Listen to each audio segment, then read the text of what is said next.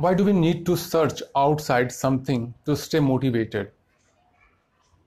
I would like to share a story with you. There was an old man who was selling balloons at a fair and uh, he had different kinds of balloon like uh, red, orange, black, white.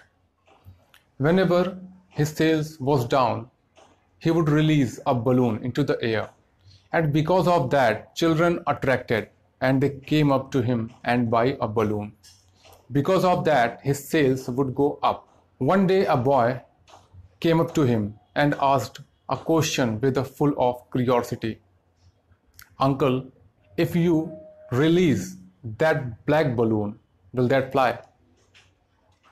The old man understood the question and the curiosity of the boy. He replied with a smile, Yes, son, this will also fly because this is not the color of the balloon.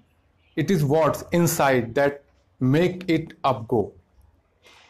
So the moral of the story is what's inside us that help us to grow in our life is our attitude. So always remember that what's outside is not going to help us for a long time.